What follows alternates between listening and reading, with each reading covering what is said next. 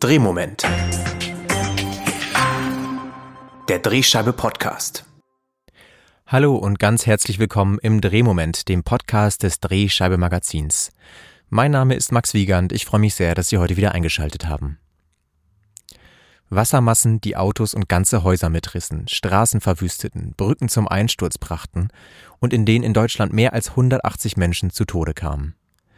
Wir haben sie noch immer vor Augen, die schlimmen Bilder der Hochwasserkatastrophe, die Mitte Juli weite Teile Deutschlands und vor allem den Westen des Landes heimsuchte. Besonders stark betroffen war und ist der Landkreis Ahrweiler in Rheinland-Pfalz. Mehr als 130 Menschen fielen dort den Fluten zum Opfer. Wir haben heute in Uli Adams jemanden zu Gast, der das Geschehen dort als Redaktionsleiter der Rheinzeitung in Bad Neuenahr aus nächster Nähe erlebt hat. Ein ganz herzliches Willkommen, Herr Adams, und vielen Dank, dass Sie sich trotz aller Umstände heute die Zeit für uns hier im Drehmoment nehmen. Hallo, Herr Wiegand. Ja, Herr Adams, gehen wir doch mal zurück zur Nacht vom 14. auf den 15. Juli. Äh, wie haben Sie das damals erlebt und wann war Ihnen da eigentlich klar, dass es sich da nicht um ein ganz gewöhnliches Unwetter handelte? Den Beginn dieser, dieser Katastrophe habe ich eigentlich im, im, im Stadtrat von Bad Breisig äh, erlebt. Da kam ein Mann zu mir und sagte, schick mal jemand nach Adenau, da geht gerade die Welt unter. Und dann war ich den ganzen Abend mit diesem, mit diesem Stadtrat dann beschäftigt, habe ihn auch noch aktuell geschrieben äh, und zwischenzeitlich einen Kollegen informiert, der einfach mal da am Ball sein bleiben sollte. Das hat er auch gemacht und hat dann im Prinzip die Anfänge bis um 22 Uhr mitbekommen. Da war aber zu keinem Zeitpunkt absehbar, was sich da jetzt weiter entwickelt. Und am nächsten Morgen bin ich einfach ähm, von der Katastrophe im Prinzip geweckt worden, weil mein Chefredakteur mich anrief mhm. und sagte, was ist denn da bei euch los? Und weil ich so lange in der Sitzung war und noch bis spät in den Abend geschrieben habe, war ich erstmal völlig perplex. Das war so der, der Beginn einer mittlerweile fünfwöchigen Katastrophenberichterstattung. Und was war dann so Ihre erste Reaktion? Wie, was macht man dann? Also wie, wie geht man das dann an? Man schaut erstmal tatsächlich selber erstmal im Internet, ob da schon irgendwie irgendwo irgendwas steht. Man fängt an, äh, Leute anzurufen. Wundert sich, warum keiner ans Telefon geht. Später stellt sich einfach heraus, dass es äh, die, die Rufe zwar durchgehen, aber äh, auf der anderen Seite nicht ankommen. Man hat das Gefühl, hm. man ruft jemand an, aber es nimmt keiner ab. Aber es kam gar nicht bei denjenigen an. Und dann kam auch sehr schnell schon eine Einladung zu einer Pressekonferenz, die die Kreisverwaltung äh, gegeben hat. Aber ja, da ist man dann einfach, hat versucht hinzufahren und auf der Hinfahrt hat man dann schon gespürt, hier ist irgendwas ganz, ganz Schlimmes passiert. Weil man die gewohnten Wege nicht fahren konnte. Eine Brücke war gesperrt. Eine zweite Brücke war gesperrt. Äh, für eine Strecke, wo ich normalerweise eine Viertelstunde brauche oder 20 Minuten, war ich dann mal eine gute Stunde unterwegs. Und auf dem Weg dahin habe ich dann noch die ersten Schäden gesehen. Und ich war also komplett perplex. Ich wusste überhaupt nicht, was ich, wie ich damit umgehen sollte. Ja, und in dieser Pressekonferenz gab es dann erstmal so einen Überblick über das Ganze, aber äh, so überschauen konnte man es zu dem Zeitpunkt einfach noch nicht. Aber da fängt dann halt eben das Journalistenrädchen an zu drehen. Äh, Sie und Ihr Umfeld waren ja selbst auch von der Katastrophe betroffen. Wie schlimm hat es Sie da erwischt? Äh, indirekt. Meine, meine Schwester und meine Nichte wohnen in einem der am schlimmsten betroffenen äh, Orte in Altenaar. Und die sind beide mit, dem, äh, mit ihren Häusern, tja, hier sagt man nur noch abgesoffen. Das eine Haus stand bis unter das Dach unter Wasser. Die Nichte hat sich mit ihrer Familie und einem schwerbehinderten Nachbarn über ein Dachfenster und eine Leiter in den Berghang hineingerettet. Meine ältere Schwester war glücklicherweise gar nicht zu Hause. Mhm. Aber das sind auch so, so Geschichten, das äh, wurde mir auch erst im Laufe des Tages bewusst, als ich dieses erste Bild aus, aus Altenburg, Altenaar, Altenburg sah, wo dieser Ort komplett unter Wasser stand. Dann dachte ich, mein Gott, da wohnt ja deine Familie. Ne? Mhm. Also die, die, am Anfang waren die Infos, wie das in so einer Pressekonferenz ist, ja, große Katastrophe und hier was, da was, ne? aber so, so diesen, diesen Überblick hat, hat, hatte auch äh, die Kreisverwaltung zu dem Zeitpunkt noch gar nicht. Das, das hat mhm. auch Tage gedauert, bis ein klares, es ein klares Bild gab. Es war klar, dass dieses ganze Ahrtal mehr oder weniger äh, in den Fluten ertrunken ist, aber äh, dass Orte nicht erreichbar sind, äh, dass das Funknetz zusammengebrochen ist, dass es keine Verbindung zu einer Strecke von 15 Kilometern gab, wo dieses klassische Mittelahrtal, was so bekannt ist mit seinen schroffen Bergen und seinen, seinen äh, Weinbergen, das, das war komplett von der Außenwelt abgeschnitten. Aber das waren alles Erfahrungen, die sich über den Tag halt einfach äh, äh so ergeben haben. Informationen. Sie waren ja vermutlich auch nicht der Einzige aus der Redaktion, der da direkt oder indirekt auch eben betroffen war. Aber trotzdem mussten Sie ja dann berichten. Sie haben gesagt, ähm, da gab es, das ging dann los mit dieser Pressekonferenz. Aber wie hat dann die Reaktion, äh, Redaktion so die Arbeit aufgenommen? Was waren dann so die ersten Schritte? Dank Corona waren wir, sind wir ja schon, schon lange alle nur im Homeoffice. Äh, vielleicht auch ein glücklicher Umstand in dem Moment, weil auch die Redaktion in Bad Neuenahr-Ahrweiler, die wir da haben, äh, auch betroffen war. Und dann fing das einfach erstmal mit Telefonieren an. Was ist da los? Wir wussten dann einiges aus, aus der Redaktion und dann haben wir versucht, halt einfach äh, dahin zu kommen erstmal. Wir haben erst tatsächlich erst mit Telefonieren probiert ruf doch mal den Bürgermeister X oder Y an, ne? versuch doch mal was über den Feuer, über die Feuerwehr zu bekommen. Also diese klassischen ersten Schritte, die wir gemacht haben, die sind aber alle ins Leere gelaufen. Wie sind Sie denn dann an Informationen gekommen? Am Ende war es tatsächlich dann so, dass man versucht hat, in die Orte hineinzukommen. Bad Neuenahr-Ahrweiler oder Sinzig, Sinz, es fängt am Rhein an bei Sinzig oder hört da auf in Sinzig. Das ging noch, da waren wir noch relativ schnell äh, dran, da kam man auch in, in die Stadt, weil äh, die nur so partiell betroffen war. Auch Bad Neuenahr-Ahrweiler ging noch, aber dann, wie gesagt, weiter hoch ins, ins Mittelalter war dann schon schwierig. Dann gab es mhm. da so, so Seitenwege, die wir kennen und so, so Wirtschaftswege. Es gibt noch eine offizielle Zufahrt dann da rein, die wir kannten. Aber da sind wir dann auch bis auf die Höhe gekommen und konnten dann runter ins Tal schauen. Aber äh, so wirklich weiter kamen wir am Anfang nicht am Anfang heißt am, am ersten Tag. Und dann ging es halt eben auch für uns als Redaktion darum, einfach mal zu sammeln, was, was wir haben, uns einen Überblick zu verschaffen, äh, wo fängt das Ganze an und wo hört das, wo hört es auf. Ne? Und äh, ja, wie ist es mit Toten, Verletzten äh, und so weiter. Man versucht halt eben einfach Informationen zu sammeln. Die Kommunikation war ja auch eingeschränkt eben durch, dadurch, dass Funknetze gar nicht mehr funktionierten. Wie war denn sonst noch so die Arbeit der Redaktion eigentlich so ähm, auch durch diese ganze Situation behindert oder eingeschränkt? Naja, weil keiner im, im Ahrtal wohnt, ne, war also unsere Kommunikation untereinander, die hat ja funktioniert. Da hatten wir eigentlich so kein Problem. Ne.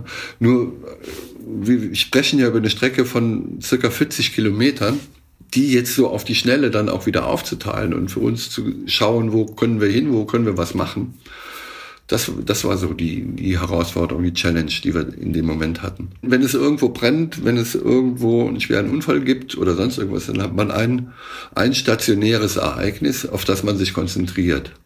Aber es war alles schlimm einfach. Man, es gab jetzt keine, keine Ecke, wir müssen dahin, da war es jetzt besonders schwer oder da ist es, äh, waren die Fluten besonders äh, äh, zerstörerisch es hat an allen Ecken gebrannt. Von der Oberaar bei Schuld, was viel im Fernsehen war am Anfang, bis tatsächlich runter bis in, an die Mündung äh, in Sinzig.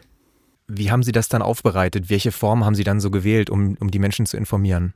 Wir haben es einfach äh, erstmal klassisch angefangen. Wir haben, wir haben versucht, einfach mal zusammenzufassen am ersten Tag haben versucht oder haben Bilder veröffentlicht und ja, haben uns versucht, einen oder den Leuten, unseren Lesern einfach einen Überblick zu geben, was da jetzt passiert ist. Ne? Aber das war halt eben nur eingeschränkt möglich. Ne? Wir mhm. waren dann auch auf Informationen, die von offizieller Seite kamen, erstmal angewiesen, im ersten Schritt. Ne? Und der, der zweite Schritt war halt einfach das Erleben vor Ort. Also wie gesagt, nach Sinzig fahren, nach Bad Neuenahr-Ahrweiler fahren, nach Schuld fahren, wo man, wo man wusste, da kommt man hin. Ne? Aber uns blieben die Wege zu einem Großteil einfach versperrt. Die Straßen waren nicht mehr zugänglich. Wie gesagt, das Internet äh, hat nicht mehr funktioniert. Telefonate sind ins Leere gelaufen. Die Leute, das die Gespräche kamen nicht bei uns an. Äh, es hatte auch in dem Moment auch keiner Zeit für uns. Das wird dann einfach mit den Tagen, äh, mit dem Rausfahren, mit dem Wege finden, um an die Leute ranzukommen, einfach dann besser. Und wie gesagt, wir sind jetzt in der fünften Woche, was dieses äh, Ereignis angeht. Ne? Und es, es ist immer noch so, fast täglich, dass wir ja Planungen machen, aber von den Ereignissen überrollt werden. Am Anfang waren es halt eben Schreckensnachrichten, was wo passiert ist. Heute oder zum Schluss ging es dann darum, gibt es nun äh, Geld vom Bund und Land für die Leute oder wie ist es mit dieser äh, Verantwortungsfrage? Also hätte früher der Katastrophenalarm ausgelöst werden müssen, um Menschenleben zu retten. Das sind halt eben diese aktuellen Entwicklungen, die heute äh, tritt der Föhler zurück, tritt der Landrat zurück, tritt er nicht zurück, gibt es neue Nachrichten von der Staatsanwaltschaft. Das sind einfach so die Sachen, die nochmal immer so den Redaktionsalltag nochmal ein bisschen auseinander oder äh, durcheinander bringen wo wir dann aktuell darauf reagieren müssen. Sie haben das ja schon gerade geschildert, wie schwer das überhaupt war, an die Orte zu gelangen das galt ja genauso auch für die, für die Leserinnen und Leser, die da betroffen waren, die ja auch teilweise abgeschnitten waren. Wie erreicht man die denn dann überhaupt? Weil die sind ja nun auch besonders angewiesen darauf, dass die Informationen ankommen. Die ersten Tage überhaupt nicht. Die Briefkästen sind einfach weg. An die Abonnenten äh, kamen wir nicht ran. An die, an die, den Kiosk oder das Geschäft, das die Tageszeitung verkauft, das gab es nicht mehr.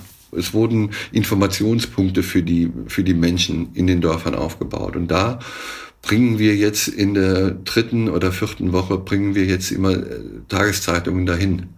Die liefert dann die Autobahnpolizei in Männlich aus, die uns dabei unterstützt, weil am Anfang war es, war es ja auch ein absolutes Verkehrschaos. Äh, hatten wir überhaupt keine Möglichkeiten, dahin zu fahren. Es wurden Tage, gab es Tage, wo, wo nur für Helfer und äh, Rettungsdienste und so weiter die Straßen freigehalten wurden. Nach ein paar Tagen, also nach, ich sag mal, nach einer Woche, acht, neun Tagen, haben wir dann dieses Modell aufgebaut, dass wir die Polizei, Autobahnpolizei männlich uns die Zeitungen in die Dörfer gebracht haben. Wir haben sie an diesen Infopunkten dann kostenlos abgelegt, so dass sich da jeder einfach informieren konnte. Und die Rückmeldung ist einfach, für mich, ich mache das jetzt schon seit 30 Jahren, einfach grandios. So viel Rückmeldung haben wir noch nie auf unsere Berichterstattung bekommen äh, wie im Moment. Auch von Leuten, wie gesagt, die gar nicht unsere Zeitung beziehen, die sie vielleicht mal äh, am Kiosk oder an der Tanke gekauft haben, aber äh, da sind einfach grandiose Rückmeldungen mittlerweile. Wir kennen die Bilder, aber Sie waren wirklich mittendrin, auch Ihre, Ihr, Ihr Team, Ihre Redaktion. Ähm, Gab es da eine Art und Weise auch, wie man dann mit diesem mit diesem psychologischen Druck oder mit dieser Situation auch, man muss ja irgendwie mit umgehen. Also gab es da Angebote, die Sie irgendwie wahrnehmen konnten? Ja, der Verlag hat uns relativ schnell äh, psychosoziale Unterstützung angeboten. Das, das war da. Äh, was viel geholfen hat, war einfach das Gespräch miteinander. Dass man sich austauscht, dass man von dem Erlebten erzählt und äh, da fängt, fängt dann auch schon die Verarbeitung an. Ja. Also dass man ja Zeit dann noch füreinander hat. Ja. Die meiste Zeit ist es ja so, dass wir einfach nur miteinander telefonieren, aber auch da muss einfach die Zeit sein, um mit den Kollegen einfach äh, auch mal über sowas zu sprechen. Was ja ähm, bundesweit auch für Aufsehen sorgte, ist, dass eben die Gruppe der Querdenker da in der Region aktiv wurde. Äh, mancherorts hieß es ja, wurden teilweise Helfer auch an der Arbeit gehindert, sogar attackiert. Auch Rechtsextreme sollen äh, sich da in den betroffenen Gebieten aufgehalten haben. Wie sind Sie mit diesen Gruppen in Berührung gekommen?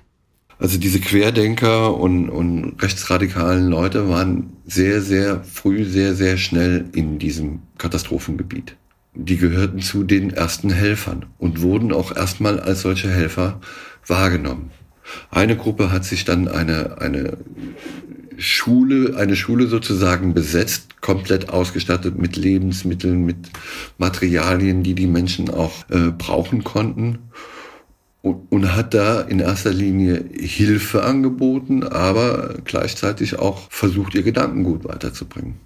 Es gab einen als rechtsradikalen bekannten Oberst AD, der da das Zepter geschwungen hat. Es gab auch die, die Leute, die mit einem sogenannten Friedensauto was aussah wie ein, wie ein Polizeiauto durch die Gegend gefahren ist und hat dann gesagt, die Helfer würden wieder alle abziehen, der Staat würde die, würde die Feuerwehr, THW, Bundeswehr wieder abziehen und aus dem Gebiet rausholen, sie wären demnächst wieder alleine.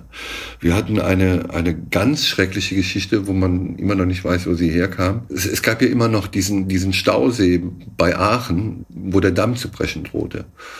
Und dann hieß es, äh, der Damm ist gebrochen, das Wasser kommt jetzt hier runter. Das, das geht gar nicht, aber es hat, es wurde über Facebook und, und die sozialen Medien so verteilt, dass tatsächlich Leute panisch ihre Hilfsleistungen eingestellt haben und weggelaufen sind. Heute mussten wir nochmal auf Fake News eingehen, wo es hieß, dass 600 äh, Kinderleichen irgendwo entdeckt worden wären, die man nicht die man uns verheimlichen würde. Es wurde von, von großen Todeszahlen in, in äh, Tiefgaragen gesprochen, die sich nirgendwo, zumindest von der Polizei nirgendwo bestätigt wurden. Wir haben immer wieder mhm. mit solchen äh, Sachen zu tun gehabt. Es war einfach auch so, das ist, es ist eigentlich immer noch so, man kann nichts mehr auf Zuruf glauben. Wir müssen unheimlich seriös arbeiten. Wir müssen jede Info, die wir haben, auch recherchieren. Also nachrecherchieren oder jede Info, die wir bekommen. Also da kann man nicht leichtfertig äh, jetzt sagen, das, das schreiben wir mal so. Meine, 600 Leichen setzt keiner einfach so in die, in, die, in die Zeitung oder wir sind ja nicht nur präsent als Zeitung, ja auch online und äh, das macht natürlich keiner. Aber wie gesagt, wenn es heißt, in der Tiefgarage X oder Y wurden 10 oder 12 Tote gefunden, ja, dann das könnte schon mal passieren, aber das haben wir versucht von vornherein äh, zu unterbinden, dass wirklich jede Nachricht, die in der Beziehung kommt, einfach gegengecheckt wird. Ähm, eine Rückkehr zur Normalität ist noch in weiter Ferne, das ist klar. Ähm, aber Sie sind ja als Lokalzeitung dann auch sehr nah dran an den Menschen. Wie geht es denen denn jetzt gerade vor Ort? Das ist so ein, so ein, so ein Wechselbad der Gefühle. Am Anfang war es sehr, also total emotional. Die Leute waren einfach nur total emotional und äh, ja, es wurde einfach überall nur geheult. Es war einfach schrecklich. Und die zweite Phase war so eine, so eine rationale wieder, wo man gesagt hat, so komm, wir müssen jetzt anpacken, wir müssen den, wir müssen unsere Möbel aus dem Fenster schmeißen, wir müssen den Schlamm aus dem Haus kriegen, wir müssen da mal, soweit es geht, durchwischen, also mal, mal Ordnung schaffen.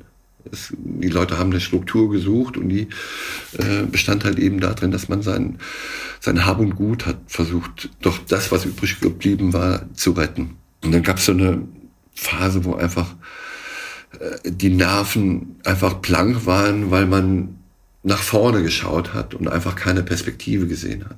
Jetzt ist es acht Tage, zehn Tage her, dass Bund und Land ja groß, große Hilfe angeboten haben, wie beim o oder Hochwasser auch. 70, circa 70 Prozent äh, im Ahrtal haben keine äh, Elementarversicherung. Also dass die Leute auch mit bis zu 80 Prozent unterstützt werden. Das, das gab so ein bisschen Sicherheit dann wieder. Und auch nochmal so ein bisschen Aufbruchstimmung. Ne? Aber das ist immer so eine ganz äh, sensible Geschichte so ein, so ein klares Bild, wie geht's den Leuten, denen geht's heute gut, denen geht's morgen schlecht. Die sind total erschöpft von der ganzen Arbeit, die sie die letzten Wochen hatten und äh, äh, haben eine wahnsinnige Unterstützung bekommen, die ihnen auch wieder Kraft gegeben hat, das alles zu machen von vielen, vielen freiwilligen Helfern, vielen tausend. Ne? Aber auch die Institutionalisierten haben da viel äh, bewirkt und geschafft. Das ist aber einfach immer noch ein sehr, eine sehr sensible Geschichte. Nun wird ja auch überregional darüber diskutiert, inwiefern diese Katastrophe hätte vermieden werden können. Die Frage nach der Verantwortung wird gestellt. Da rückt vor allen Dingen der Landrat von Ahrweiler in den Fokus. Aber wie sehr beschäftigt denn eigentlich die Betroffenen die Frage danach, ob das zu verhindern gewesen wäre? Die Menschen hatten lange Zeit überhaupt keine Zeit, darüber nachzudenken. Es ging auch nie um die Frage, wer ist, wer ist schuld eigentlich, weil äh, dass dafür keiner was kann, was da passiert ist, äh, ist schon klar, aber es ist auch allen klar. Es ging nur um die Frage, sind wir hier frühzeitig gewarnt worden oder nicht? Ne? Und das ist die Frage, die sich stellt und die sich jetzt äh, auf den Landrat und den obersten Katastrophenschützer im Kreis Ahrweiler halt eben äh, stürzt. Und da ist man mittlerweile ist man schon so weit, dass einen das, dass das die Leute interessiert. Warum haben die nicht früher Katastrophenalarm ausgelöst? Hätte man nicht viele Menschenleben retten können? Das ist die erste, die erste Frage, die da im Vordergrund steht. Ähm, überregional ist es jetzt ja so, dass sich das schon wieder, also dass sich das Interesse schon wieder zu anderen Themen hin verlagert, aber Sie als Lokalzeitung bleiben da natürlich dran. Ähm, was sind derzeit denn vielleicht auch neben dieser Frage nach der Verantwortung die wichtigsten Themen, mit denen Sie sich beschäftigen? Klar machen wir, versuchen wir auch emotionale Geschichten zu machen ähm, die Helfer, die Rettergeschichten, wie man sie, wie man sie kennt, die Heldengeschichten, all das schreiben wir natürlich. Aber unser Hauptaugenmerk liegt immer darauf, wie sieht's aus mit der Wasserversorgung, wie sieht's aus mit dem Strom, wie sieht's aus mit Abwasser, haben wir immer noch Seuchengefahr. Eigentlich versuchen wir immer noch, die Leute mit Service einfach zu versorgen. Ne? Wann sie wieder mit Wasser rechnen können, wann das Stromnetz stabil ist und so weiter. Wann es wieder eine Gasversorgung gibt. Hier denkt man jetzt schon über den Winter nach. Ja? Was ist, wenn in sechs Wochen, acht Wochen äh, wir kein, kein Gas haben und können unsere, äh, unser Haus, unsere Wohnung heizen? Ja? Oder äh, müssen wir dann weiterhin kalt duschen? Also das ist für viele noch das größte Problem. Ne? Wie kommen wir über den Winter? Was schaffen wir bis zum Winter? Oder bis zum Herbst?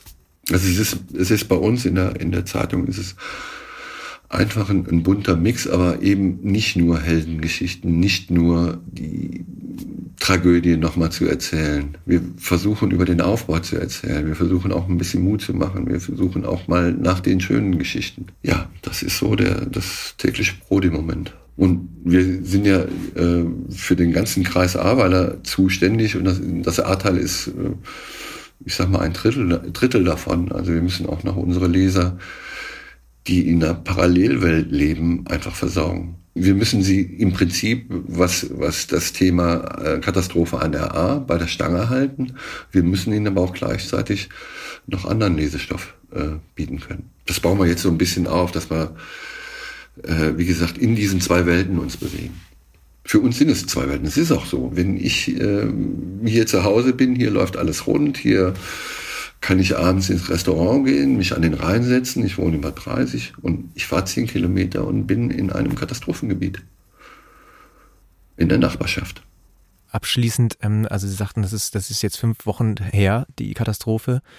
Wenn wir nochmal so ein Fazit ziehen, vielleicht auch für Ihre Arbeit, ähm, worauf könnte man sagen, kommt es für eine Lokalzeitung in so einer Situation besonders an? Für eine, für eine Regionalzeitung ist es wichtig, dass die Lokalredaktion nicht glaubt, sie könne das alleine machen. Wir haben von Anfang an uns die Unterstützung aus der, aus der Mantelredaktion in Koblenz geholt. Wir arbeiten eng mit denen zusammen.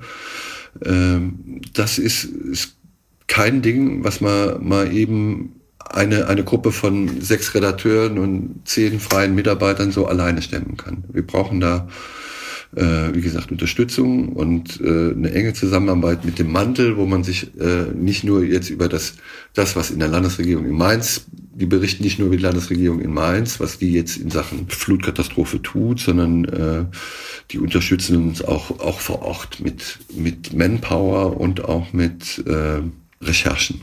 Ja, Herr Adams, dann danke ich Ihnen ganz vielmals, dass Sie uns hier so ausführlich erzählt haben darüber, wie die Lage war und wie sie ist. Ähm, ganz vielen Dank, dass Sie sich die Zeit genommen haben für uns im Drehmoment. Ja, sehr gerne. Auch in anderen Regionen hat die Flut gewütet und auch andere Lokalzeitungen haben sich damit natürlich beschäftigt. Und wie sie das getan haben, das zeigen wir in der aktuellen Ausgabe der Drehscheibe, die ich wie immer in den Shownotes verlinke. Damit sind wir für heute am Ende angekommen dieser Folge. Ich danke Ihnen vielmals fürs Zuhören. Bleiben Sie lokal und bis zum nächsten Mal im Drehmoment.